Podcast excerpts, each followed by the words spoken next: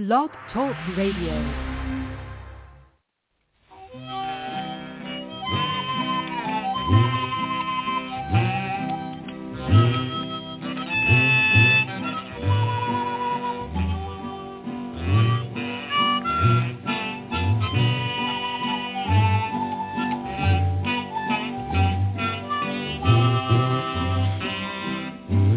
Welcome once again to the Lucky Mojo Hoodoo Rootwork Hour, brought to you by the Lucky Mojo Curio Company in Forestville, California, and online at luckymojo.com. I'm your announcer, Reverend James of FolkConjure.com, located in Western North Carolina, and in just a moment, we'll be joined by our co-host, Catherine Yronwode of LuckyMojo.com in Forestville, California, and ConjureMan of ConjureManConsulting.com in Mission Viejo, California. This week, we're joined by a special guest, Lukianos of Lukianos.com in Baltimore, Maryland, bringing us today's Oracle Hour topic on Obi. They will take your calls and offer advice to address, ameliorate, and remediate your questions and problems about love, money, career, and spiritual protection using traditional African-American folk magic practices of hoodoo, conjurer, root work as divined and prescribed by the greatest spiritual hoodooists of our time.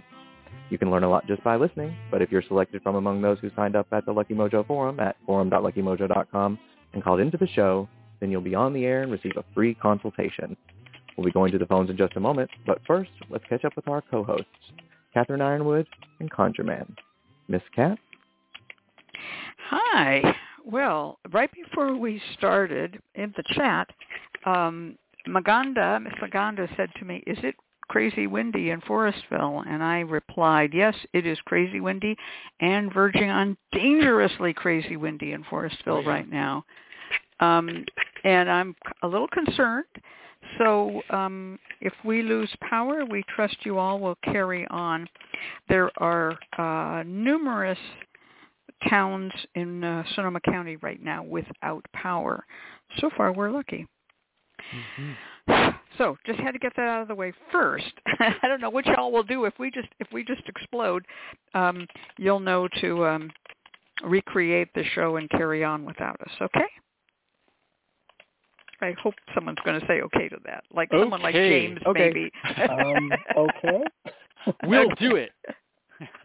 well, I'm I'm concerned because they've um they're already closing roads, they're flooding, and um you know, it's bad.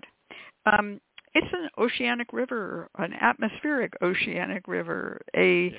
river of windy rain, and it's really coming at us. All right. Well, that's the news from around here, I guess. Um, in other news, um, Nagashiva and I have been working on part two of the Dragon Money uh, web page, which will be compiled with part one, and you can see them both at once. And we have now broken into golden dragon money as opposed to merely silver dragon money.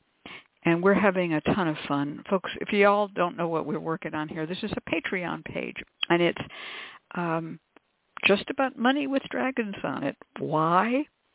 Because, because, you know, because my patrons are so friendly and indulgent and allow me to write whatever I want to. And Shiva has been doing a lot of illustrations for the web pages that I write. And uh, he happens to collect money with dragons on it. And so for that reason, we decided to switch roles. And he's putting together the page primarily, and I'm the helper this time.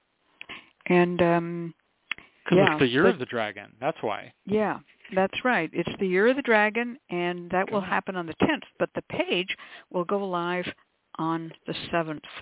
So it's going to be a lot of fun. We'll probably be adding more and more dragon money as the year goes by because new dragon money is coming out. it seems like every month. All right, so that's the news around here, working hard on that. Oh, and I've broke ground on what may be the green folder or the blue folder, maybe the yellow folder. It's the next folder book. And I've been working hard on typesetting some of the old articles that were from festivals of long ago when the typesetting for the pages was not so tightly formatted so that if someone wrote a very short uh, little flyer for their workshop, I would just blow the type up. And if they wrote a really long one, I would just squish the type down. But nowadays, because these are being reprinted in these folders, they have to all be the same size, 10-point Helvetica. And a couple of them got lost along the way, and I have found them. So um, I'm going to be publishing one flyer from 2009 and um, one from 2013, and then a couple of old Lucky Mojo shop folders, in fact quite a few Lucky Mojo shop folders from around 1998 that I never did put into the black folder or the red folder because I thought, oh well, you know, I need room for all of the festival stuff. But now I've got a little bit of extra room, so look forward to some really old writing by me. Those are shop flyers, right? The shop flyers, yeah, these are shop flyers, and they were.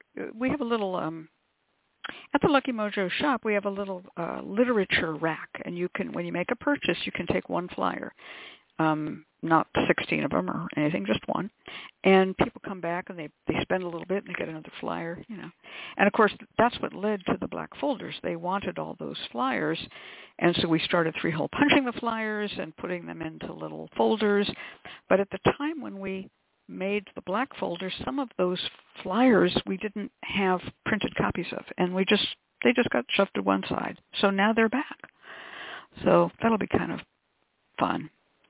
Um, and I hope everybody um, uh, looks forward to those. I think it's going to be a nice book. It's going to be a real nice collection. It'll have material by many members of AIRR. It's not just me writing this these folder books.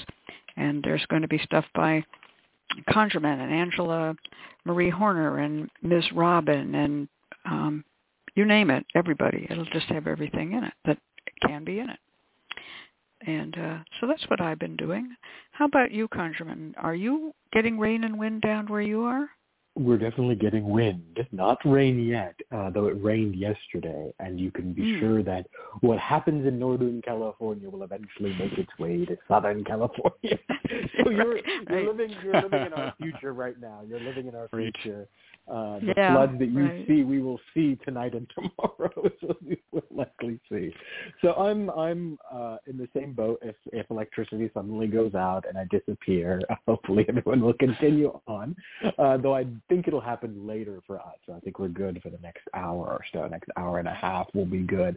Otherwise, been quite good. I'm actually as much as the rain can be a pain in the ass, I'm I'm very much looking forward to this sort of rainy season. One because uh, California desperately needs the rain, uh, Yeah. and two, it's it's a reminder that it's really the only bad weather we have. I mean, I was just talking to a colleague who's on the East Coast, and they're suffering like bitter, bitter cold right now and snow. And I'm going, yeah, it's sort of raining here. And they were just like, shut up, oh, shut up. you can't compare the two. So every time I look out and I see a cloudy, cloudy day, I'm like, oh, that's the worst it could possibly get in California. So we're we're blessed in that regard. Though hoping that we, you know, you don't end up with floods. Otherwise, it's been very interesting. Uh, we're starting to see the trickle in of love clients uh, setting up for Valentine's Day, which is coming up. It's in a bit of a weird position this year. Uh, it's on the in the middle of the week. Uh, it's Wednesday, if I'm not mistaken. Not the best astrological day for Valentine's Day, I should say. Uh, but lots of clients are starting to trickle in, and they're like, "Hey, so I'm tired of not having a date for Valentine's Day.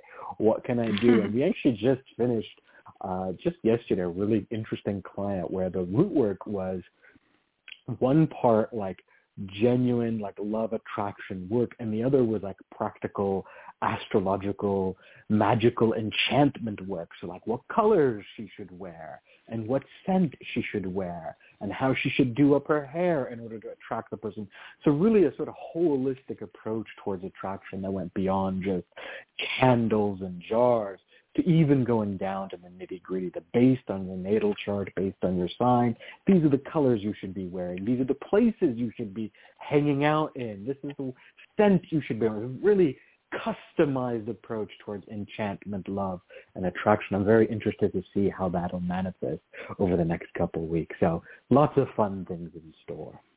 Wow, that sounds that sounds very very interesting. full full service magic. The yes, whole thing. The so. whole thing. Customizable enchantment. Yeah. Well, I've got a couple of announcements to make before we bring in our guest. Um, we have um, a winner. In fact, we have two winners for February 2nd, 2024. The prize was a Yippie book collection consisting of a copy of Trolldom, Spells Methods of the Norse Folk Magic Tradition by Johannes Gårdbäck, and North Asian Magic, Spellcraft from Manchuria, Mongolia, and Siberia by David Shee. And the winners got a copy of each of those books. And our winners are Laurel, well, here's the part. We're going to have ConjureMan say it with the proper pronunciation from Afghanistan. What is the name of that lady's last name? Uh, for lap, uh, you're asking what's the name for lapis lazuli? Yes. Lapis lazuli is la joie in, in Farsi, Persian, and Afghan. And Tajik. La- they all say la joie. La Joie. Well, her name is Lazuli. Laura Laurel Lazuli, but I I just wanted her to hear someone say that in in Farsi. I thought that was good. Thank you. and our other winner is Kathy Bayer, whose name is spelt like Bayer aspirin, so I might be pronouncing it correctly. Um, what you are. So if you are one of our two winners this week, just uh, respond to the message that you get on the Lucky Mojo Facebook page.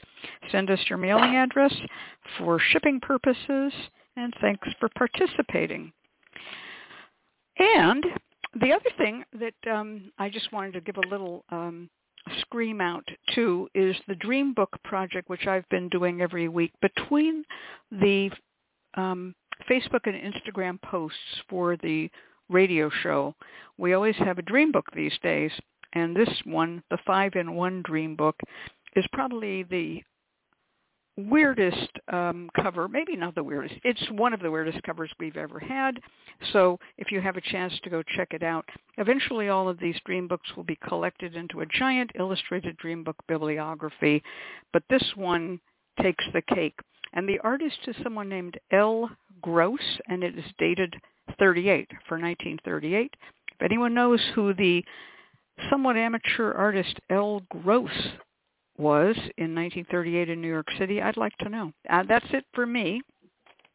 Now we're going to say hello to Lukianos, our guest. Come on in, Lukianos, and say hi. Ooh, welcome, welcome. Well, hi, good afternoon or evening, uh, depending on where you're listening to this from. Great to be with you today, always. And uh, I'm not even going to tell you what the weather's like here because you, you really don't want to hear about it. Which is to say, sunny, cloudless, 50 degrees. Yeah, wow.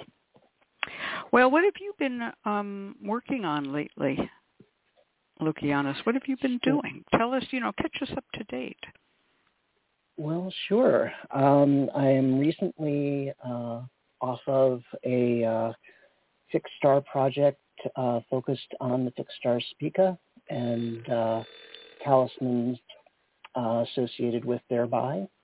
And I am currently in the process of extending that project, but I can't say too much about it just yet because it is still in development. So, this is lot uh, working on a talisman for the fixed star Spica. Did I understand that? Uh, not exactly. Uh, No, basically, okay. I was using the fixed star Spica as a way of investigating how astrological talismans can be made, electional factors, and really trying to clarify um, which factors are truly important, which ones affect, which ones do not. Because when you go back to the uh, traditional sources, even in translation, they don't agree with each other. And so well, me being the type of person that I am and the worker that I am, my solution to that is to take what they've said and then try different variations uh, and both see what the effects are on me as a practitioner, and then I also distributed them to uh, uh, project participants and got their feedback as well. So basically, uh, blinded blinded tests, if you will, and uh, learned a lot from it. Uh, presented those results at Astromagia uh, back this past November.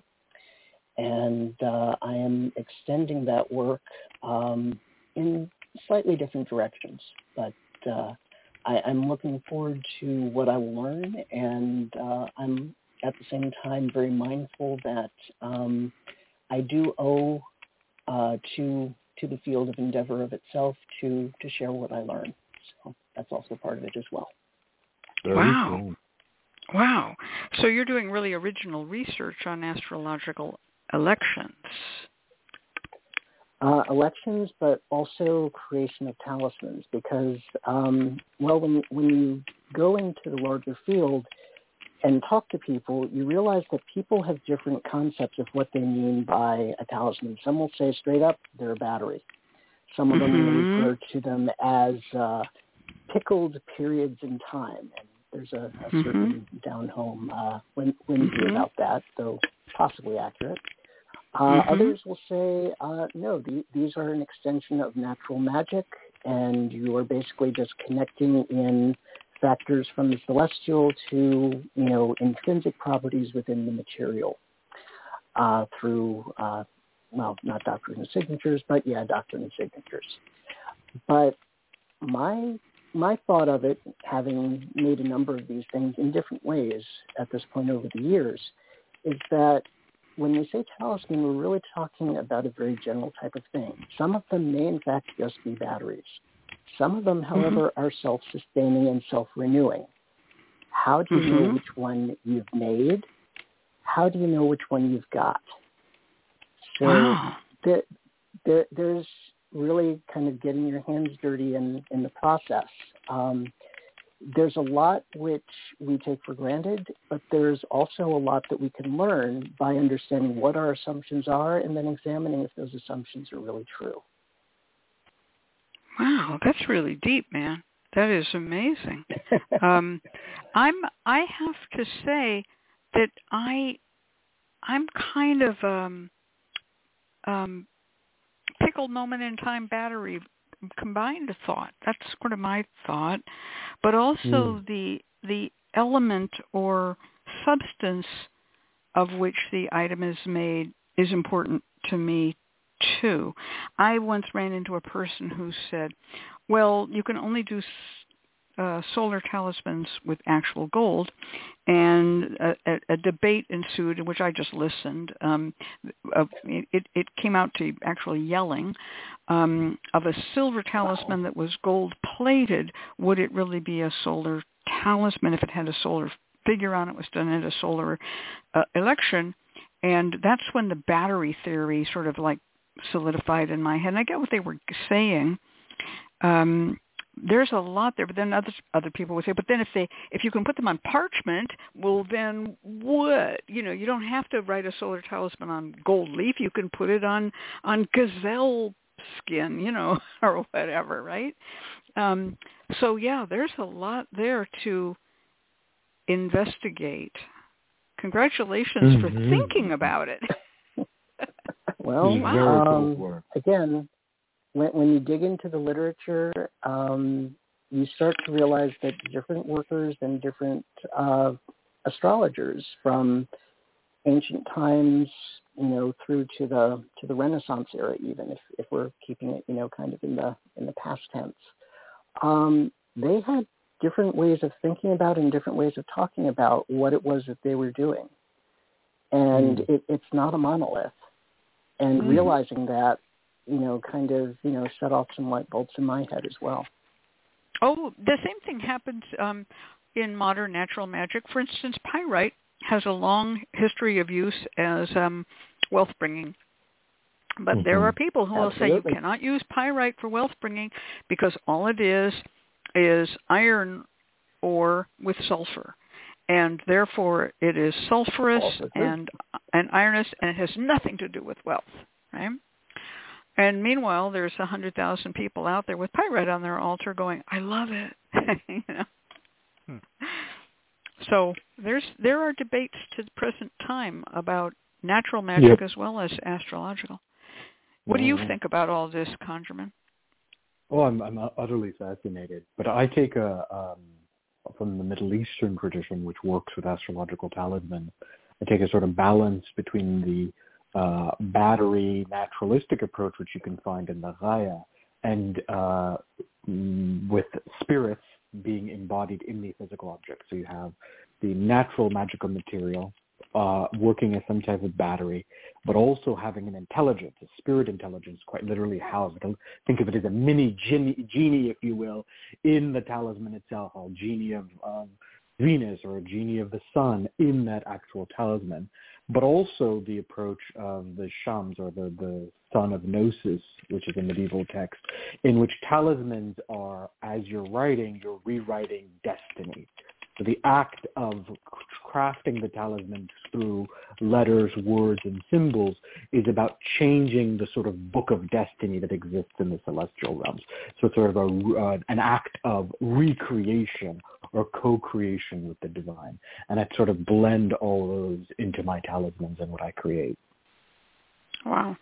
I just have to I have to butt in here. Breaking news. Um, I don't know if, if any of you heard the phone ring and then Nagashiva picked it up. Uh, that was Colleen from the shop. A redwood tree just fell on her house. Oh no! Oh my goodness. Yeah.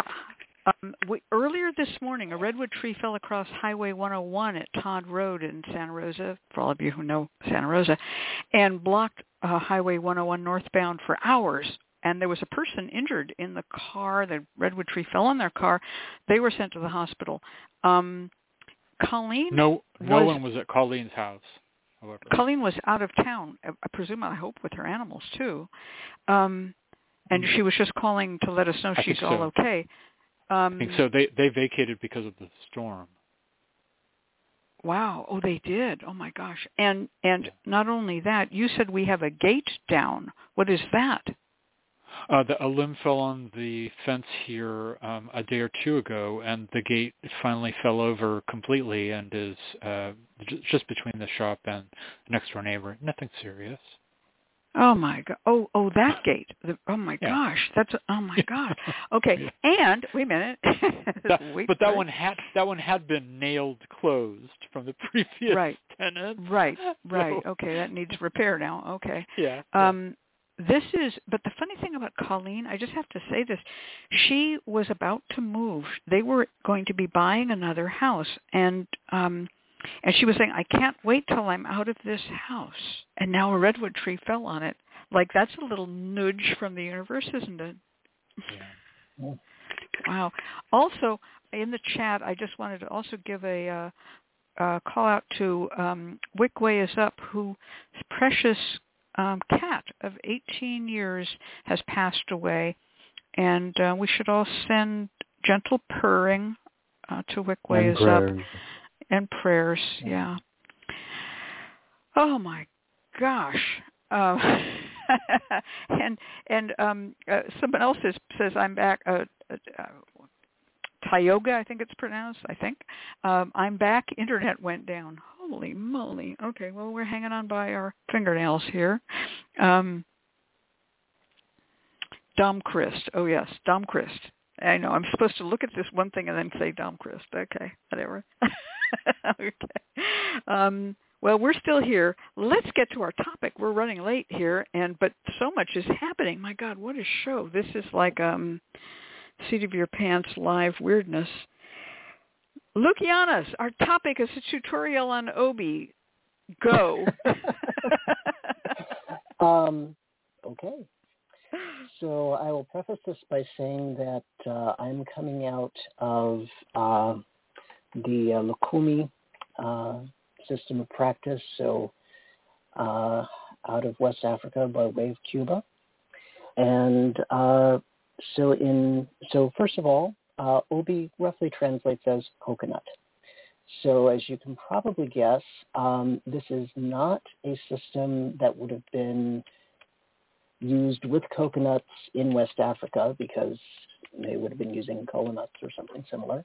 But rather this is a New World innovation.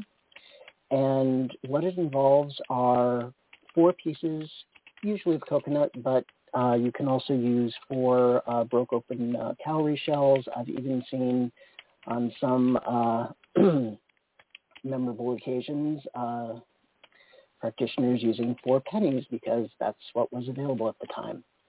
And uh, there is some similarity in terms of the figures that are produced to European geomancy, but I'm not going to be able to really say that there's a one-to-one correlation of meaning between the figures. Um, I've not actually seen that, and so I'll be restricting myself to, um, again, um, what my own practice has been uh, through through the uh, African diaspora by way of Cuba. Uh, so you have four things that have a front and a back that you can tell apart. So it might be black and white uh, if you're using coconut. It might be uh, the cut side of a cowrie versus the open side of a cowrie if you're using four open cowrie shells. Either way, when you throw these, you will come up with a pattern. And um, that pattern will be a system of, we'll call it one or zero, with one being the uh, open side and zero being the the uh, the cut side of your, if you're using cowrie shells. And so from that, you come up with a set of patterns. And some people will also use this uh, as kind of a shortcut way to uh, read Odu. Some lines will do that, some lines don't.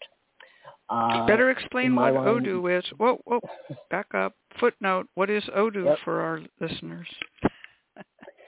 so Odu are, they are, in some ways, they are spiritual centers of power. Uh, they are, they are the powers by which the universe itself and fate itself is created uh, and you see them often in Ifa, uh, where you know they they've got an entire system around that. I'm not initiated into Ifa. I come from a line that does not use Babalawos. Uh, however, I am initiated into um, into Lukumi, and I made Santo back in 1999. Long story. That said, Obi does not require that you have made Santo to be able to use. As long as you've received Collares or Fueros, you can you can toss Obi. Uh, why? Because you need a means of communicating with your Legua or with your warriors or with an Orisha that you've received. And Obi divination is a way of doing that. Now, you can also use them as a means to ask questions about many things. Um, but in all cases, their their purpose is to allow you a way to have a two-way conversation with spiritual entities that you are in communion with. So in my case, I'm usually doing Obi divination to a legua. And the patterns that are formed, at the most basic level, they will give you a yes-no answer. And it could be a strong yes.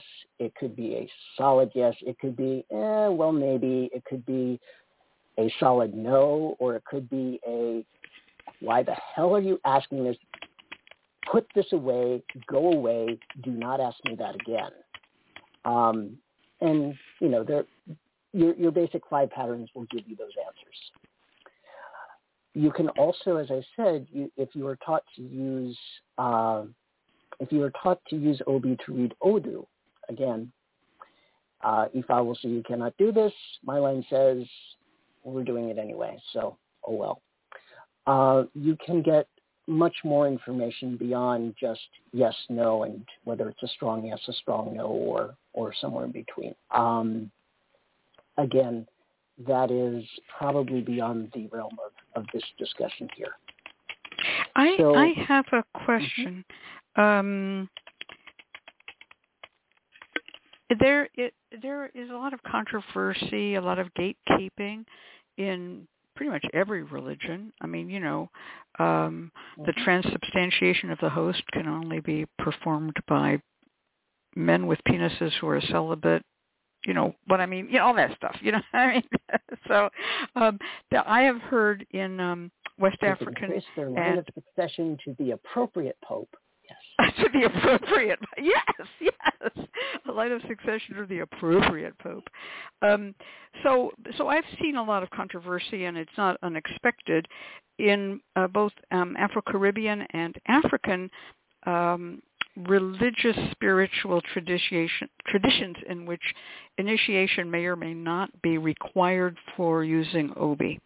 I was first introduced to it by a woman who was initiated in um, Lukumi and said anyone could use it and she was told that in her house.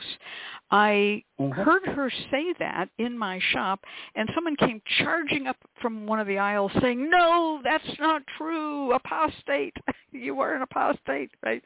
And that you had to have had a ceremony in which your uh, the orisha of your head had been selected or you couldn't do obi. And um, mm, I let them argue it you do between not, them. You do not need to have you do not need to have initiation of your head. I, I would have to strongly disagree with that. The fact is, anyone who has received their warriors, you're going to have to talk to your Elegua to find out what they want, and vice versa.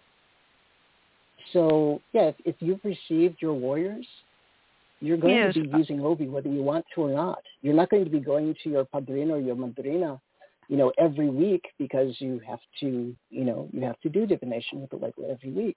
You're not going to be going every week to find out, you know, Elegua would really like, uh, you know, a strong cup of coffee and a cigar, and um, one of those cinnamon buns would be really nice too, if you don't mind. I mean, you could. So, so and, you are, and you, and you could argue that well, you should be doing that with your with your with your godparent anyway. But realistically, no, you're you're going to use uh, every Monday morning. Hmm. You Can I be oh. heard? There's Luke. Yeah, just, Wait a minute. You, you you cut out for a little bit. Yeah, our internet and our phone is, are directly connected, and we're occasionally getting interruption here. I can see it on. We're getting phone. brownouts mm-hmm. here, folks. I'm sorry. Yeah, I'll just assume y'all keep on talking. Um, so, so, so, ConjureMan, you are my designated um, interlocutor if I, if I disappear. Um, but I'm going to ask you a question, ConjureMan. Uh, where do you stand on the um, on the use of these uh, forms of domestic divination vis-a-vis initiation in Afro uh, Caribbean religion? Since I know that mm-hmm. you're initiated in a Brazilian form. Yeah, uh, in Afro-Brazilian Quimbanda. So there's sort of levels in the Afro-Brazilian approach, which we find actually in Africa as well. Um, the yes-no mm, approach, which is the binary that gives you answers directly from spirit, is accessible. So we use cowrie shells, known as buzios, uh, and those are pretty accessible. Uh, if you've been given some form of connection to, to the Eshu and the Pombagira, you can work with the buzios to receive yes or no's.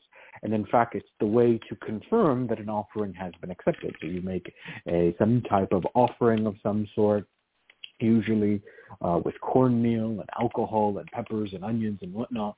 And then you ask, you go, Eshu, Eshu so and so, do you accept this? And you uh, you ask the question. It can also provide uh, questions about ceremonial, ritual acts, etc. And like Lukianos pointed out, you get a very strong yes, you get a uh, you get a maybe, you get a you've got to redo this, and no, you get a very strong no. And then there's another sort of layer to that, and this is where we get into the diviner. The diviner is a priest, and this comes out of the West African and the Central African tradition, in which the sort of highest ranking clerical figure who is simultaneously sorcerer and warrior and priest is initiated. And so you see that in the figure of, for example, the Babalawo in West Africa and in the Cuban traditions. That form of divination in which you become the interpreter of the gods. You're not just communicating directly with your personal tutelary spirit or your personal you know, deity, but you become the interpreter of God. You're doing sort of big predictions. That sort of Ifa approach does require some form of initiation. And that form of divination does overlap very strongly with geomancy, not European geomancy, but Middle Eastern geomancy. In fact, I have theorized that Ramal, which is the geomancy found in North Africa, likely derives from Ifa in some way, shape, or form.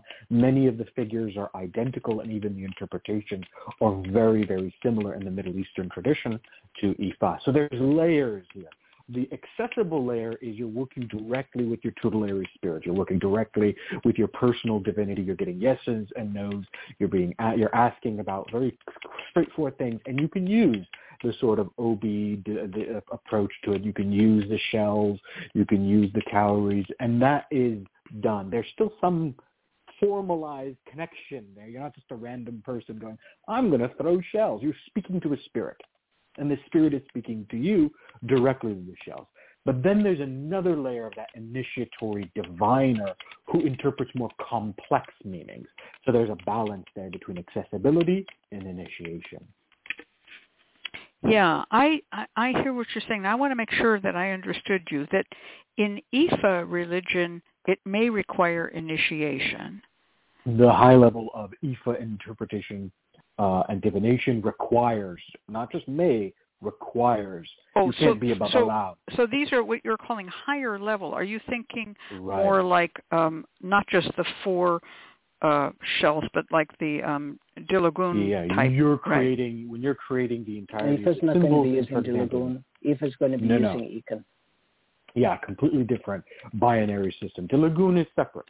So you remember there's where you sort of get confused between Obi, Dilogun, Buzios. These are all sort of different, and the chain Mhm. that's being thrown. These these are all different approaches, but you have these sort of rankings within the Afro-Brazilian tradition, both in Candomblé and Kimbanda, in which you can have access to yes or no binary divination versus the more initiatory diviner, is a sort of separate class. That person's primary function is as a diviner and healer.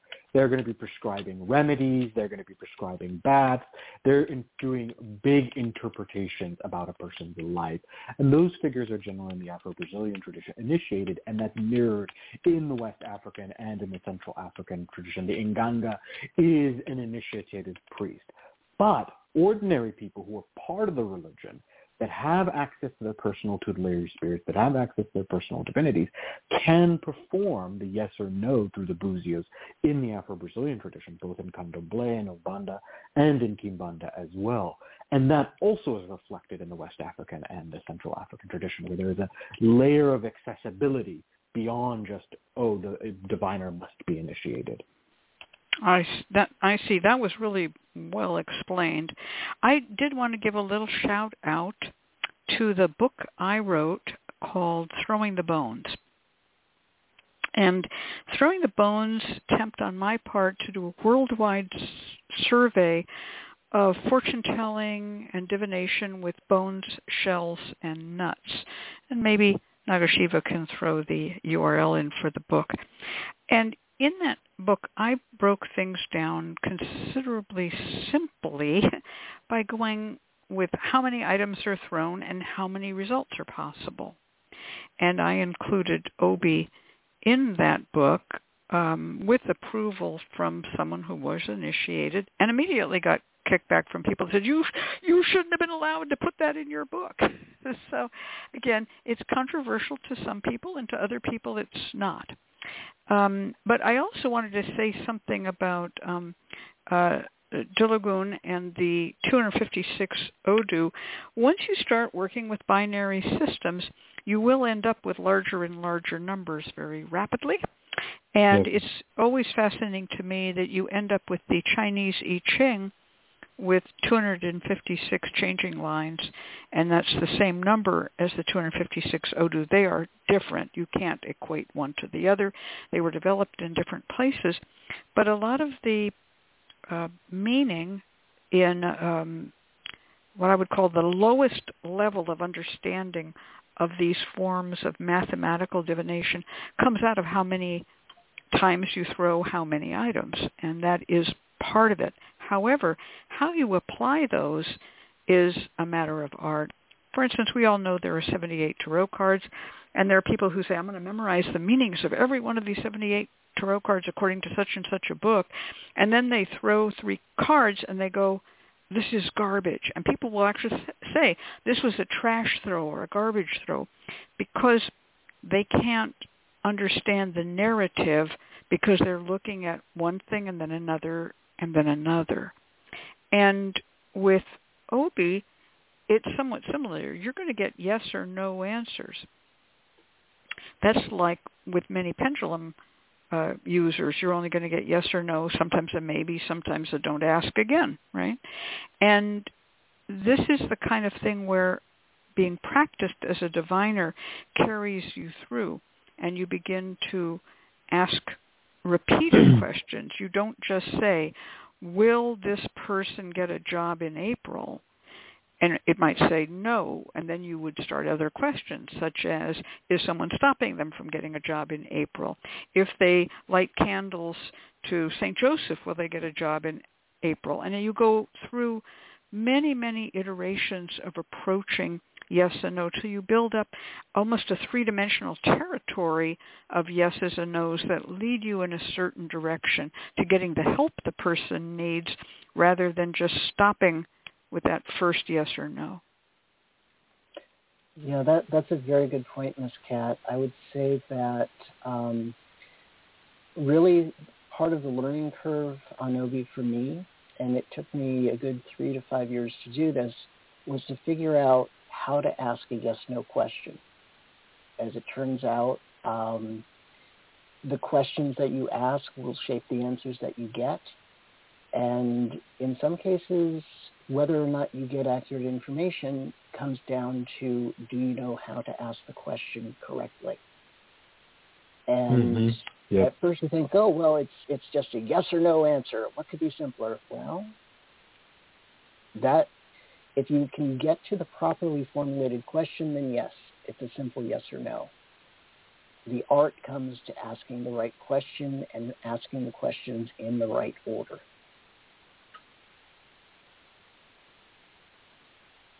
Yeah, I couldn't agree more. The the key to this type of divination really is the ability to ask the right questions. And you do see this also, there's a, almost formal training that happens, in particularly the uh, African diasporic traditions in which the diviner is, is taught how to ask questions in a sort of series, which is somewhat different uh, than, say, the tarot cards. But you can definitely see amongst older readers. If you ever go visit an older tarot reader or an older playing card reader, you can sort of see these sort of rapid-fire question and answers that they do, and they sort of cut and pull cards very quickly. Uh, does this, is this person cursed? Who is this person? Like they, they sort of follow through you find something similar in these type of binary, uh, whether it's an Obi or in the Buzios. You find something similar where there's a, there's a series, a very specific format in which the questions follow a particular pattern. And that's developed through experience, that's developed through discernment, that's developed through wisdom. And so a very good diviner with the system is a person who knows how to ask those questions, which order to ask those questions. It's a almost a probing approach I mean, I'm not sure if you would use that word, Luciana, but for me it comes off as very probing, where you sort of ask one question and then you probe further, and then you probe further until you really get to the, the meat of the matter. You get right to the center of it. And so you think of this, oh, it's a yes or no, it's very straightforward. No, it gets really, really to the heart and essence of whatever the issue is, of whatever that matter is. And it's incredibly effective. I mean, I see people that are able to pull some amazing amounts of detail out of these type of systems. I mean, just phenomenal, mind-blowing detail. And it shows you... And incredibly fast. And incredibly, incredibly fast. Good fast. point. Yes, it's not just that they're getting detail, they're getting detail incredibly fast. And it speaks to simultaneously their connection to spirit whether it is with an Eshu or an Orisha or whatever entity, the connection that they have with it, the relationship that they've built, but also their discernment as a diviner, their ability to ask the right question. In many ways, it's like a it's a really good doctor with a diagnosis, a diagnostician, and they really embody that in many ways. It's not just that they know what to prescribe; it's they know exactly how to diagnose the situation through their divination system.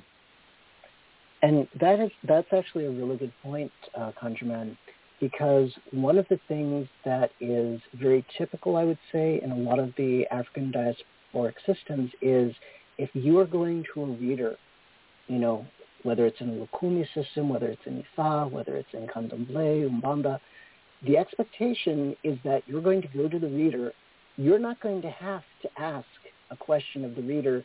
The reader is supposed to be able to read your situation and tell you yeah. why you're there, what your problem yep. is, and most importantly, what your best course of action, what your remedy is. Yes, yes. This is a very, I would almost call this a sort of pre-modern style of divination that has fallen a little bit to the wayside, but you can still see it in the African diasporic traditions. You still, you also see this in ancient and medieval astrology. You don't see questions very often. They sort of uh, divine what your question is in advance when they do the sort of horary reading. As they call it thought reading. You find the same thing in geomancy and Ramo. You find the same thing in the African diasporic traditions, which in many ways continues a much older system of divination in which you're not even asking a question, but they already know. They're already diving deep and getting to the essence of the matter. And I've seen this play out, and it's absolutely stunning because the, sometimes the client thinks that they want to ask about something else, but the diviner mm-hmm. through this system is able to go, you're not really asking about this. You're asking about this other thing. And then they reflect and they go, damn, you're right. I, I thought mm-hmm. I, I wanted to know the answer to this thing, but you're right. I actually want to know this. And that speaks to the ability to, to probe the spirit. Absolutely, and it and it cuts mm-hmm. through. I mean, in therapy, we sometimes talk about you know those those doorknob moments when you yeah, know yeah. it's been like it's been 40 minutes and finally the, the client is ready to tell you why it is that they're actually there. Right, with, right. With many of these systems, you don't waste that 40 minutes. The diviner, if they, if they're if they're solid in their system, the oracle is going to say why that person is there. Yep. And yep, it, yep. it goes from there. There there's no there's no waiting, as it were. Yeah, it, you get right to the heart of the matter, and part of this is it, it serves a very important social function in addition to a spiritual function, because these diviners are often dealing with a lot of clients and not just a lot of clients. Mm-hmm. They often have a congregation or they have a, a, a you know a group that that are that they're part of, and so they have yeah, to it's a larger community quickly. always. Yeah, always a larger community. And so in service of that larger community, they have to divine very quickly and have to get to the truth very quickly. And so despite we, we talk about sort of the African diasporic traditions as, as being based in ritual and in sacrifice and in devotion and in worship, but there is a very matter-of-fact approach here. They get right to the heart of the matter. They get right to the resolution. They deal with it they, and because they're dealing with a community. So you don't have the right. same uh, slow, luxurious, like, all right, we're going to take, we're going to need a couple sessions before we actually get to the reality of this thing, and then maybe at the end we'll have some solutions for you. No, no, they're like, what? within the first few minutes, they're like, we know you've got a problem with your husband. This is what's happening. Yes, he's cheating. Here's how we resolve it. it's very quick. It's mm-hmm. very strong, and they have. What's interesting is that there's a built-in system of addressing whatever comes up. There's an action Absolutely. approach to all of this. There's very clear move forward, don't move forward. Even the yes and no's are very clear here. You move forward with this action, you don't move forward with this action. You need to do this other thing. And that's an incredibly dynamic, I mean, most people, when they think binary, they're probably thinking the pendulum, right? Yes, no, maybe. But there's so much, there's so much dynamism in the shells in Obi, in Buzios, that I think gets overlooked when people, because they think of it as a very simple system, but it's an incredibly effective and dynamic system. Absolutely, and one of one of the nice things about it, and speaking as a practitioner who uses multiple systems, mm-hmm. so you do have the dynamism of the of the system itself. However, you don't actually have to open up an Odu to get the Mm-hmm. information. Mm-hmm. It's like you know, it, it's like the difference between being able to plug something into a nice AC outlet versus Mhm. having to go up and wire it up to the transformer on the pole outside your house to get uh, to get power. Mhm. Um, I know which one is safer from my point of view as a practitioner, and Mhm. um, you know, with Obi divination, I've never been in a situation where I'm thinking, "Oh my God, where am I going to find a chicken at this time of night?" That's great. And, yeah. and, and, and there's there, there's a very practical benefit to that. Yeah. Yes, yes. There are the this system is incredibly, incredibly practical. Um, it, it is a spiritual divination for us for a spiritual tradition that is practical in of itself, that is about resolving the very real spiritual and material conditions of its people. And that, that's something yes. that the divination system of the African diasporic traditions all have in common. Whether it's Lukumi or Vodun or Palo or Kimbanda or Mbanda, whatever it is, there is this very clear practical approach of addressing both the spiritual and material conditions of its people in a ready, in a ready fashion. Um, and that, that that is something you don't always see in, in other forms of divination. I think we've lost Miss Cat because uh, she's been silent for a We bit. have. I just heard from her. She called me from the landline. Um, their power did come back on. It just kind of blipped, and um, oh, okay. they are rebooting their system, so they should be back very oh, shortly. Okay. Okay, yeah, I was also about to say because we, uh, for our Oracle hour, we've gone a little bit longer than usual, but that's okay because this has been a very fruitful conversation, uh, and also it's a conversation that I think uh, is necessary because a lot of people are very unfamiliar with this uh, form of divination. So let's talk practical a little bit.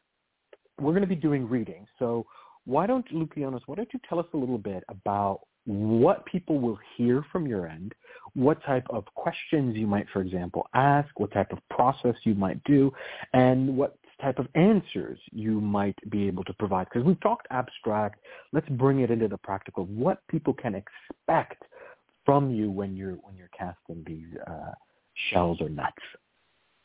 Just really right. quick, um, so, uh, mm-hmm. Conjure Man, I just wanted to let you know we are we have moved to a one client uh, schedule for tonight, so we're only taking one yep. client. Okay. So we it. have plenty I of time. No. Okay. So um, I will say straight up, I often use Obi in addition to other forms of divination. So many clients, mm-hmm. when they mm-hmm. come to me, they come to me for a card reading. I may lay out the cards, and then I will use Obi to, la- to ask, you know, more specific, more directed questions about either the source of a problem, appropriate interventions, um, likelihood of success. I've even had people say, I've got a list of whatever it is, and they just want me to go through the list and give them a yes or no. Uh, all of that is perfectly fair game. Mm-hmm. Um, what you will likely possibly hear, and I don't know if you'll hear this, if it'll be picked up by uh, the microphone, but my my cut open cowrie shells are currently sitting in a bowl of blessed water, and periodically you will hear me remove them from the bowl, and I have an empty bowl, also ceramic, and I will throw them and I was mentally asking, are you ready to read? Alafia. Okay, awesome. And they go back into the bowl of water to rest in between throws. Um, you can do a similar thing if you're throwing coconut shells, uh, keeping keeping the obi in in water that's been blessed. Uh, in some cases, some people may add a little bit of coconut milk to it. Helps mm-hmm. them help refresh them in between questions and uh, you know, assuming nothing too extreme happens, that's usually you know perfectly sufficient. And of course, I would change the water if I had multiple readings back mm-hmm. to back. Mm. And one of the type of questions you generally get with this is there like a limitation to what people can ask, or things that are better answered through this, maybe versus a different type of divination system? Oh, absolutely. Um, so number one, don't ask a question that you know the answer to because Obi is just going to tell you yes. Because basically what you're saying is, I think it says, is that true? Yes. Really? yes. Uh, are you sure? Yes. Yes. So if you know the answer to a question, don't waste your time or the diviner's time. The answer is going to be yes because you already know. Even if, you know, the answer to the question is actually, no, you shouldn't do that.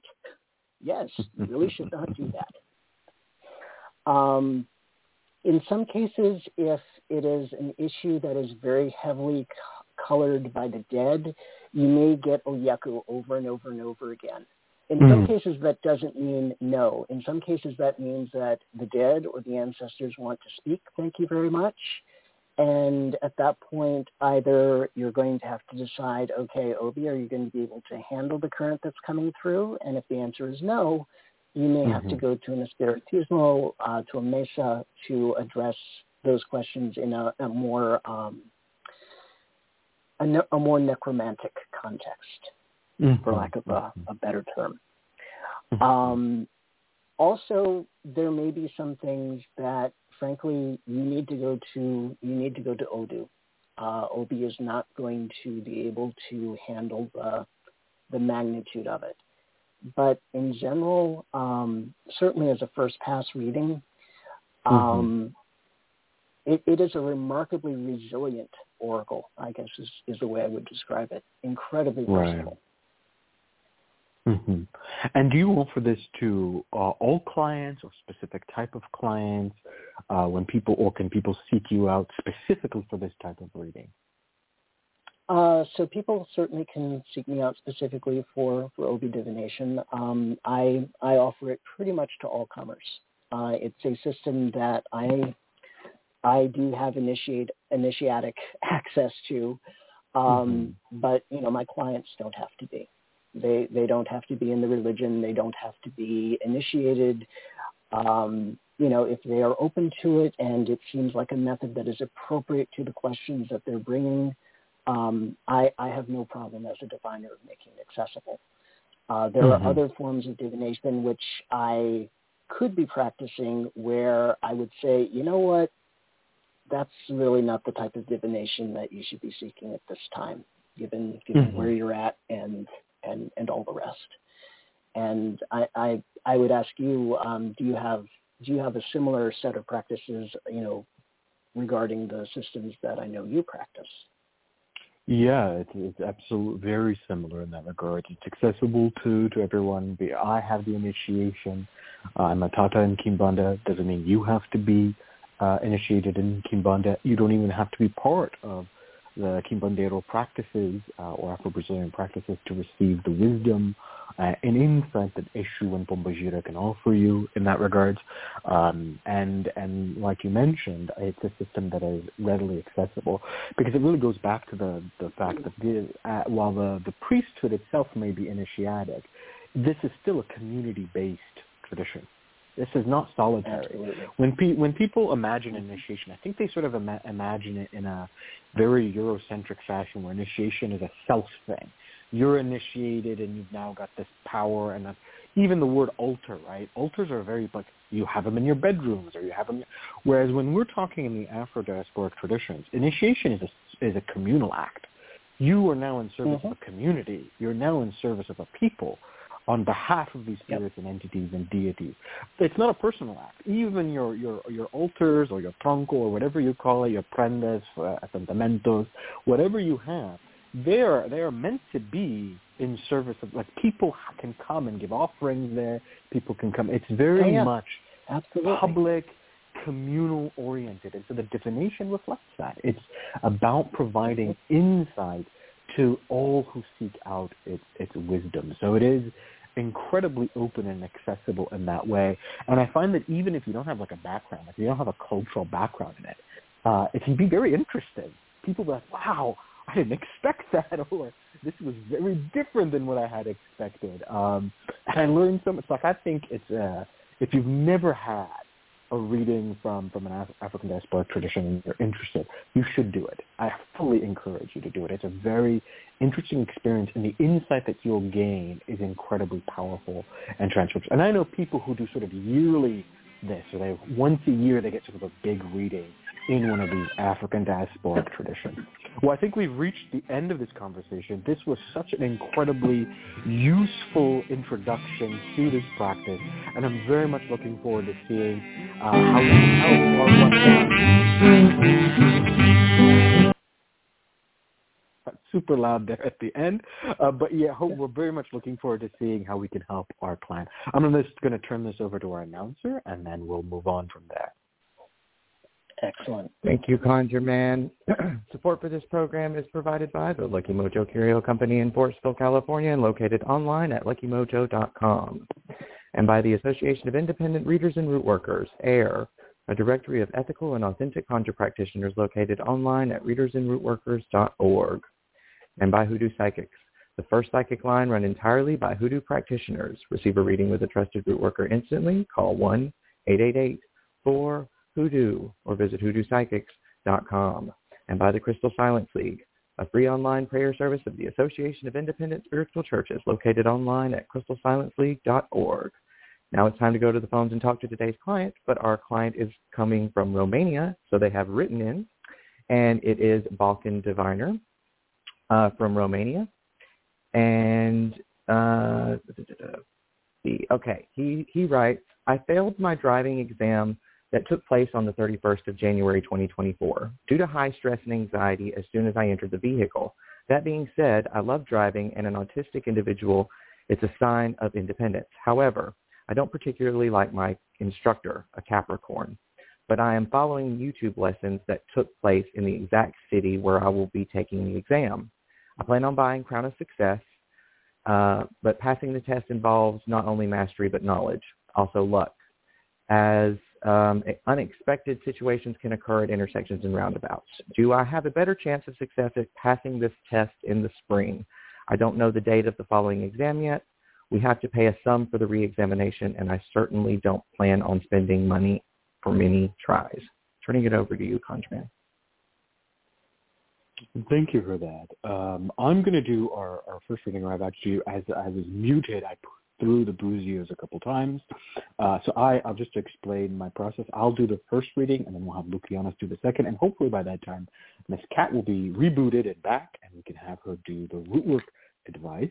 Uh, I am back. Not, oh yes, she's back. Welcome back. We're, we now. missed you. We, we we missed you terribly, but we're so Oh, glad you're you. back. Um, so I'll, uh, if it's okay with you, Miss Cat, I'll do the first reading, followed by Lukianos, and then you could do uh, the root work advice. Is that does that work for you? Great. Okay, wonderful. So what I've done is, uh, as I was muted and and listening to it, I pulled through the Buzios. Now my Buzios, I actually keep them in a Kapala that I bought from Miss Cat. I should mention. Uh, Miss Cat might remember me buying this Kapala. I think it was like almost eight years ago now. Um, Yes. It's been quite some time, and I keep them in the Kapala, and then when I'm going to use them, I wash them in cachaça, uh, and I always keep a bottle of cachaça. Cachaça is a Brazilian liqueur that absolutely tastes horrible. it's one of the worst tasting things I've ever tried, and uh, Brazilians have a love-hate relationship with it themselves. They they drink it, but they also kind of hate it. Uh, and then I cast them and throw them on a plate in front of the assentamentos, which are the uh, uh, bowls in which Eshu and Pombagira are contained. So I asked a few questions here first about whether you would pass uh, the, the uh, driver's test, and the answer is yes, but work would be needed some type of work, and I followed it up with the question, is there an inner issue that is keeping uh, Balkan Diviner from passing this issue? And I got a very strong yes, yes. There is an inner issue, something behind the scenes that is keeping you from it. So I followed up, is this magical in origin? The answer is no, a very definitive no. I asked, is this a psychological matter? And I got a very definitive yes. I asked, is this an issue of anxiety? And got a definitive yes. And I asked, should there be work done to ameliorate anxiety, not just for success? And I got a very definitive yes. So the answer here is yes, you will pass your driver's test. You will be able to get the independence that you're looking for. Your big problem here is actually mostly psychological. It's not purely knowledge or skill based. In fact, you can, in terms of knowledge and skill, you'll probably do quite well. What will keep you from being able to pass it is your own nerves. And so the recommend I asked, is there a recommendation of uh, some type of talismanic work? And the answer was, eh, not really.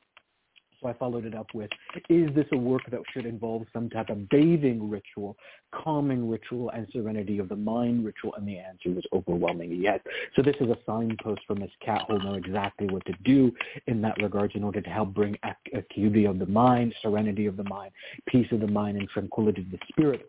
The overall answers here are good and positive, and they're headed in the direction that you want, but there's an issue. There's this internal psychological, internal psychic problem that will need to be addressed. So there's a matter of anxiety, a matter of worries, a matter of fears, a matter of doubt that will need to be addressed magically, will need to be remedied magically. And once that's done, we get a very strong yes, you will pass it.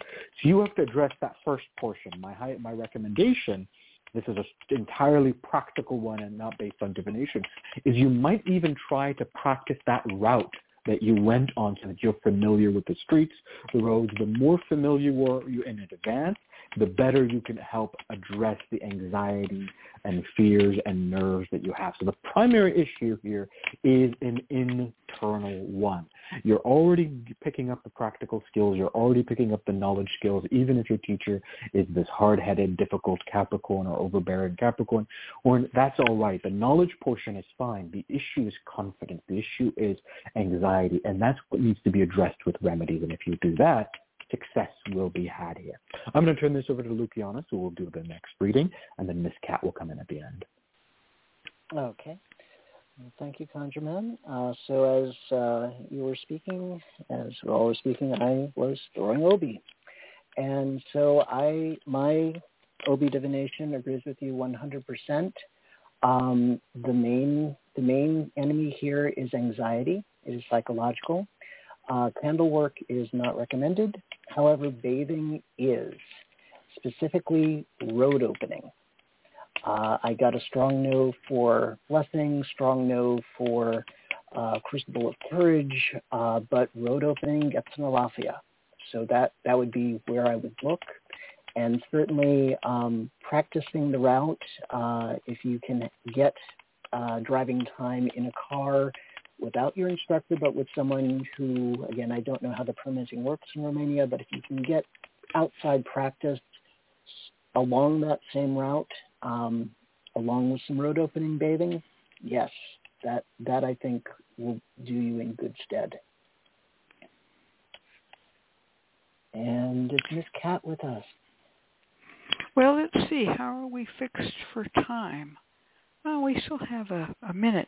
I'd like to ask you to ask one more question. You said no crucible of courage, but a strong yes for road opening bath. Um, could you ask about a couple of herbs? So may sure. I ask, can you ask if lemongrass should be used, yes or no? No no lemongrass. Okay, I'm just you know this is a good way to to oh, yeah. work Absolutely. with these things. Um, and um, hmm, trying to think of another herb that um, ConjureMan maybe you can help out. What would be another herb that you could ask a yes or no question about? I would ask about John the Conqueror, which uh, oh, is good. used traditionally for blockbusters. Yeah. Uh, Um, that got a maybe, but a no. Um, Maybe and I'm guessing no that we that. are looking at the herbs available in Romania. Mhm.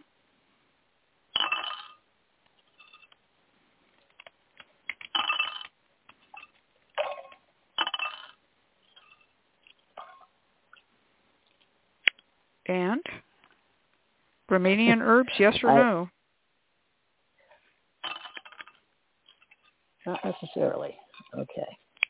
Not so I will not necessarily. restrict okay. myself to that. Yes. Not restricted. Not restrict Okay. To that. Okay. It is Okay. a tree. Juniper. Pine. Oak gets an alafia. Okay. Oak is an okay. Oak is a go. O- oak gets a lafia. Uh, I also got yeses for pine and for juniper. They also got yeses, but milder yeses. Yes. So Okay. more, more tentative Oh, yeses. could you It's ask like, about well, if Abre- you have. Ask about Camino. Abre Camino. No. oh, really? That is Interesting. a strong no. Yes. Yes. oh, how Um, interesting. Any flowers? Yes. Huh. Roses. Curious. So Which I'm one? Getting oak. Roses. Roses, roses are a yes. Okay. Yeah. Uh, okay. Yes to citrus flowers. So like a neroli or uh, orange blossom. Mm, what about Mm, five finger okay. grass? Oh, good one. Five finger Yeah. grass. Solid yes. And bay, any type of bay for clarity and success. yes. Strong. Ah, there we yes. go. All right. Well, this is this is a wonderful way to um, do this kind of. Oh, Yes. Phyllis Margaret Gabor says, "Ask about Master of the Woods." No. Okay. Now, this is so similar to um, pendulum reading or Mhm. kinesthesiology where you actually would take the herbs and hold them in your hand. So Mhm. I have been trying to type and um, keeping them in the um, chat. We have a couple more suggestions. Mint, yes or no?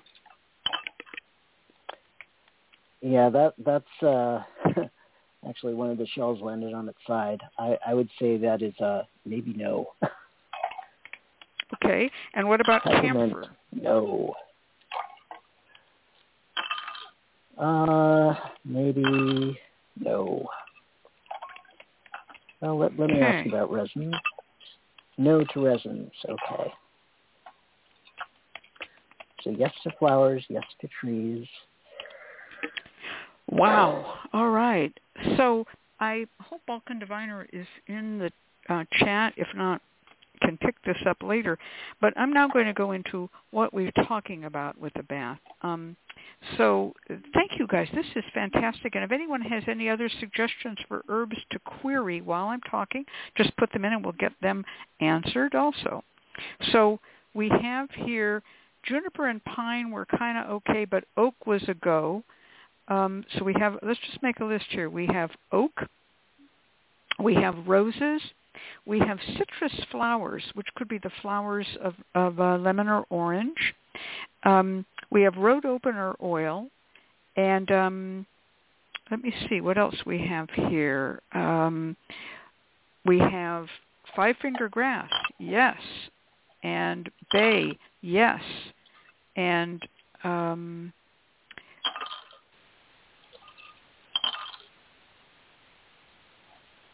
Got a yes to bloodstone. And uh, I personally like bloodstone because it's association with Mars and cars. So not essential, but if you want to use it, it definitely will fit.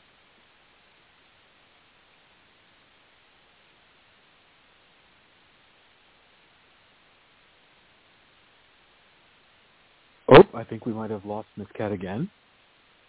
Oh no. Yeah, I don't. I don't think we uh, we hear her uh, on the radio. Uh, yeah, they- they- they're going through the storms right now in Northern California. They're all listening to the, the wonders of live uh, radio. But maybe we can uh, work together to, to bring some type of, of solution here uh, and offer yeah, some type of re- remedies uh, or consultation for Balkan Diviner. We've gotten some really, really great recommendations, and I just want to highlight again what Lukianos did, what you just heard, is one of the most effective ways that this divination works. I mean, it is so practical. It'll tell you exactly what you need, what ritual you should do. So, for example, we know that the best approach here is going to be some type of bathing work. So bathing is going to be highly recommended to Balkan Diviner. I really would recommend any type of work. So we saw Bay was if I'm not mistaken, uh, bay and five finger grass were very strong yeses. So you might want to make a tea out of that that you can then bathe yourself in that, and that would allow it. Now, whenever I do some type of clarity work, I usually mix those two with a little bit of Florida water. That's just me, but that works really well for clarity of the mind, clarity of the body. You might even want to do that the day of the test. So you do this well in advance to sort of cleanse the mind and prepare yourself. But the day of the test itself, I would also repeat this, bathing in this so that your mind is in a place of serenity, your mind is in a place of clarity so that it sort of de-stresses you, it removes the anxiety, it removes the doubt, which we saw as, as a the big obstacle towards your success. So you want to start first with some type of bathing work around that. Uh, for the others, maybe we can co- create some type of talisman or mojo bag. Uh, do you have any ideas about how maybe, I think you mentioned, for example, some type of bloodstone was recommended along with some trees, how we can put these together into uh, a ritual or, or a talisman or some type of a working that will bring success in this matter? Right. So in making, um, I guess, a mojo bag talisman for, Mhm. for something like this, I like to work with sort of, uh, think of it as sort of the Homeric golden chain, where Mm. you're taking uh, things that have resonance but are coming from different kingdoms, as it were. Mm-hmm. So you would have bloodstone as a stone. You also want a, uh, a, you know, something from the plant kingdom to go with that. So oak would be, you know, would be a good option to pair with that. Mm-hmm. Uh, likewise, if you can, you know, get, you know, something uh, metal, even though you already have the bloodstone, if you were to put, you know, say a small piece of iron or, um, you know, even even an iron nail uh, in mm-hmm. it, you know, again, just just building this chain of correspondences. Mm. Um, yeah, some people w- would also add specific zo- zoological curios. Others prefer not to. But in this case, if I'm building off of this um, sort of Mars theme because I want to, you know, demonstrate my mastery of this realm of Mars, mm-hmm. which includes the operation of heavy machinery, um, mm-hmm. I would look for an animal that is martial, or I would look for the claws of any animal because claws in and of themselves, because they are sharp, because they are penetrating, those are all martial regardless of the animal that they come from. Mm. Mm-hmm. That's fantastic. So, mm-hmm. and likewise, I could also include um, rose thorns, for example. Mm. So there's your oak and your rose right there. Mm. Um, and again, I would put this in a red bag. Again, uh, I mean, red is a traditional bag regardless, but you know, especially for this because we are sort of in in the martial realm. Mm-hmm. I want a red bag. Uh, if I want to dress it, I might dress it with, you know, some of the clarity, you know, the bay, uh, mm-hmm. the tea that I used to make the larger bath. I might have saved a little bit of that to actually feed the bag itself with. I might um, smoke it with tobacco smoke. And likewise, I might feed it with an appropriate martial liqueur. Um, mm. You know, you know, you might that, might want to walk the fine line with that and go for a perfume rather than a liqueur, depending on whether you think, uh, you know, it may put you at risk of, you know, them looking to say, "Have you been drinking?" because that is not what you want for your driving test. yeah, so, good, good know, idea. May, maybe feed it with some strong coffee. That also works. Mm-hmm. That's good. That's um, but at, at at at that point, you actually now have not just one thing, but you have at least half a dozen different things that are all operating within the same sphere. They're mutually mm-hmm. reinforcing. They're mutually compatible, and you're going to set them with with the instruction, hey, you're going to give me courage. You're going to mm-hmm. keep my mind sharp you're going to allow me to perform as well as I know I can perform at this task that is in the realm that you excel in and that mm, you you radiate and represent. And that's perfect. Yeah, that is fantastic. That, that is, thank you. That, thank you for that, that great recommendation. and that is how you build an ally. yeah, that's a fantastic, fantastic approach. We've reached the end here. I'm just going to throw one quick out because I love the symmetry. You're listening to the LMC Radio Network, broadcasting out of Forestville, California, on the World Wide Web at. Oh, did we lose our announcement? Oh dear. No, go ahead, ConjureMan.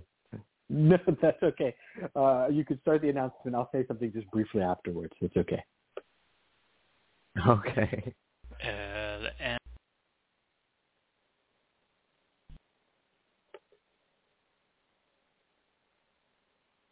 Oh The LMC Radio Network is a media alliance whose excellent shows include The Lucky Mojo Hoodoo Rootwork Hour with Catherine Yronwode and ConjureMan, Sundays 3 to 4.30. Mystics, Mages, and Magical Places with Reverend Art and Reverend James, Mondays 4 to 5.30. The Crystal Silence League Hour with John St. Germain in syndication, Tuesdays the Witch, the Priestess, and the Cauldron with Elvira Love and Phoenix LeFae in syndication Tuesdays. The Now You Know Show with Professor Porterfield in syndication Wednesdays. And The Witch, the Priestess, and the Cauldron with Elvira Love and Deborah Voigt Thursdays 4 to 5. all times Pacific, at 3 hours for Eastern, sponsored by the Lucky Mojo Curio Company in Forestville, California, and online at luckymojo.com.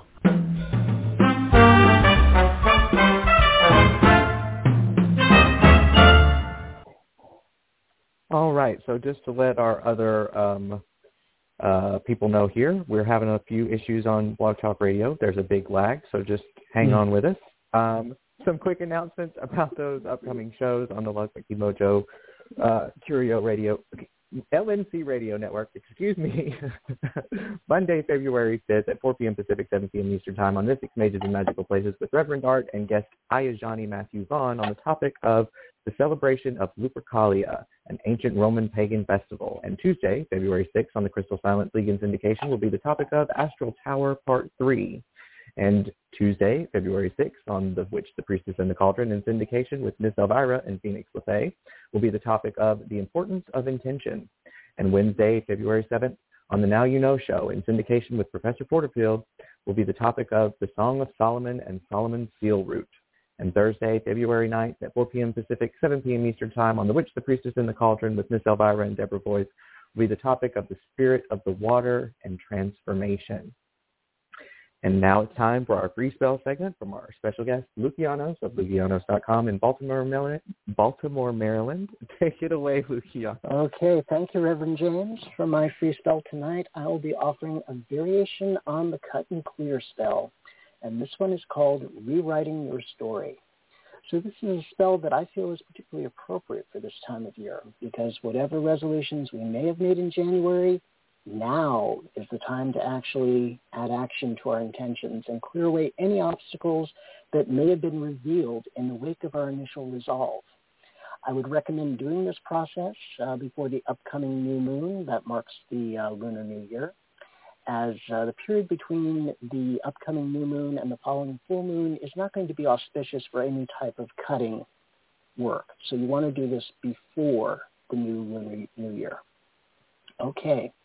So for this spell, you will need some lined notebook paper, a pencil, a red pen, a black pen, a journal, a white candle, a black candle, some cut and clear incense, some cut and clear oil, uh, blessing or another appropriate condition oil, depending on the issues involved, some salt, some graveyard dirt, some red pepper, and a disposable fire-safe container, and yes, some tongs for safe handling. First off, you are going to dress the red pen, the black candle, and the corners of the notebook paper with cut and clear oil. Next, you are going to dress the black pen, the white candle, and the corners of the journal with blessing oil or whichever other condition oil is appropriate to your situation. You're going to place the salt, the graveyard dirt, and the red pepper in the fire safe container. And then using a pencil, you're going to write out your situation as it is, good and bad, uh, on the dressed notebook paper. Keep in mind, it doesn't have to be long form. It may even be a bullet list. I would keep it focused and short. So next, you're going to light the cut and clear incense. You're going to light the black and the white candles. So white candle on the left, incense in the middle, candle on the right. And using the dressed red pen, you're going to start editing your story. And you're going to cross out the parts that you want to change or get rid of, and you can even add in things that are missing that you want to be there. Once you're satisfied with the revised version of your story, you're going to copy it into your permanent journal with the dressed black pen. Warm the journal with the flame of the white candle. Don't burn it. And you're going to claim this revised version of the story as your own, the one that you are going forward with. Now you're going to take the original notebook paper version of the story and using the flame of the black candle, you're going to burn it in the fire safe container. And once it's burned down to ashes, you're going to extinguish the black candle in those ashes with that mixture of salt and red pepper and graveyard dirt. You're going to declare that this version of the story is nothing more than a failed rough draft and it has nothing to do with you or your life going forward. Finally, for disposal, you're going to bag up that fire-safe container with the ashes, the graveyard dirt, etc., and you're going to dispose of them at a crossroads. You could dispose of them at a graveyard or in running water, depending on your situation. But whatever you choose to do, once you've done that, you're going to walk away and you're not going to look back. It's your story. Now you get to live it. wow, that's fantastic. That's, that's really great. I just got back in enough time to hear that. Lovely, Luciana. Welcome back, um, Ms. Cat. Thank you. I, I just wanted to say this this is not Blog Talk Radio's problem. This is a widespread power outage in Sonoma County, California that's just playing havoc with our lines. So I'm going to just sit here and, and cogitate for a moment. May I ask a a um, a question about this spell? I didn't see the text go through the chat. Was it posted through?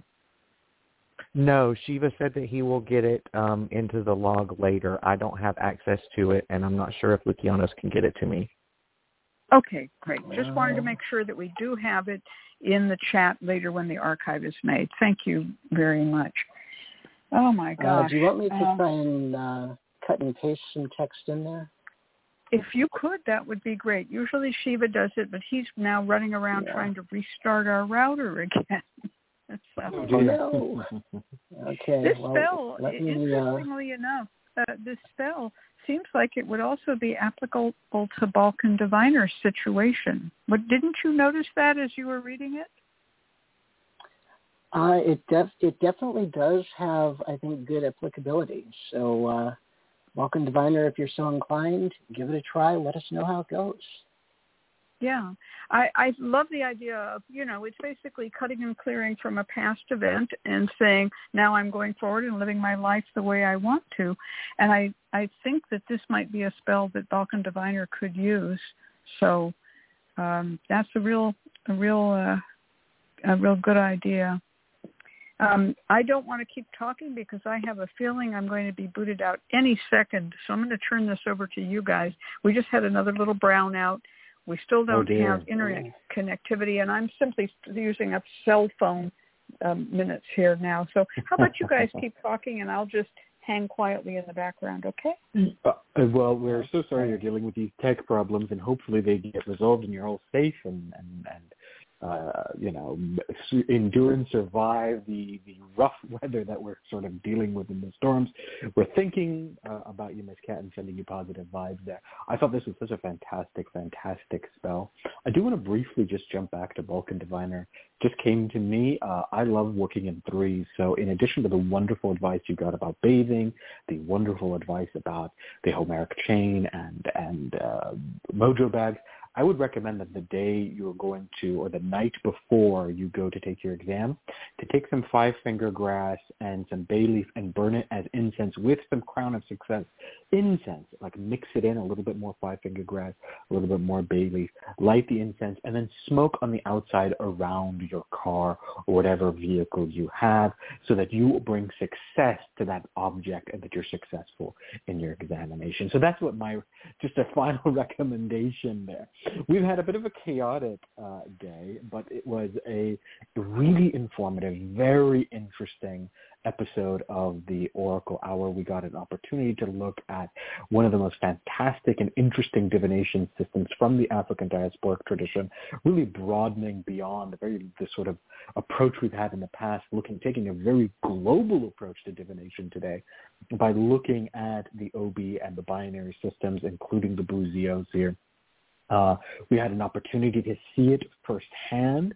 We had an opportunity to see how how it can be used and the effectiveness it has in regards to not only providing really clear-cut answers, but then probing down on what you can do in order to improve your situation, what you uh, can do in order to address the problem. So it was really fantastic. Uh, opportunity. You don't really get a chance to do this. I was going to say, Luciana, we must have you back in the future because we don't really see this very often, right? I think, um, as far as I'm aware, may, this may be one of a handful of episodes, podcasts, or radio shows where you get a chance to see up close the African diasporic uh, divination systems. We don't have a lot of time, so I'm going to hand this over to our announcer to give us a brief outro, and then we're going to come back and say goodbye. Thank you, Conjure Man, and thank you, Miss Cat, if you're still there. and thank you, Lukianos of Lukianos.com in Baltimore, Maryland, for being our guest this week. We invite you to join us next week when we will have. Um, oh no, I didn't get that. Um, let's see. We'll get another Mama wonderful E. guest. When we will have Mama E of on, on finding real love. there we go. You can find Miss Cat via the Lucky Mojo forum at forum.luckymojo.com and ConjureMan at conjuremanconsulting.com in Mission Viejo, California. I'm your announcer, Reverend James, joining you from folkconjure.com in North Carolina. And it, Luck- the Lucky Mojo Hoodoo Work Hour can be heard every week live on Blog Talk Radio at 3 p.m. Pacific, 6 p.m. Eastern Time, and the shows are available in archive via luckymojo.com forward slash radio show.html. For all of us at Lucky Mojo, I'd like to thank you for being here and invite you to tune in once again next week at the same time when you will hear the familiar strains of the Memphis Jug Band playing the Jug Band Waltz. Thanks, everybody. Goodbye. Good night, everyone. Thanks for tuning in and sticking with night, us all. through it all. Yeah, and thank you, Lukianos and ConjureMan, for uh, carrying it when I got cut off. Good night, all. Bye-bye, everyone. Not all. Bye bye.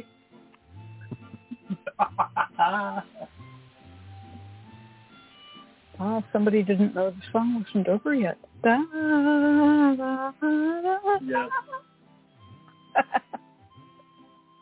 have a whole other verse. Oh, I know. At least. Gee, I could say a few more things, like thanks everybody for wishing us well. I can barely hear the music in the background. And I love my timing.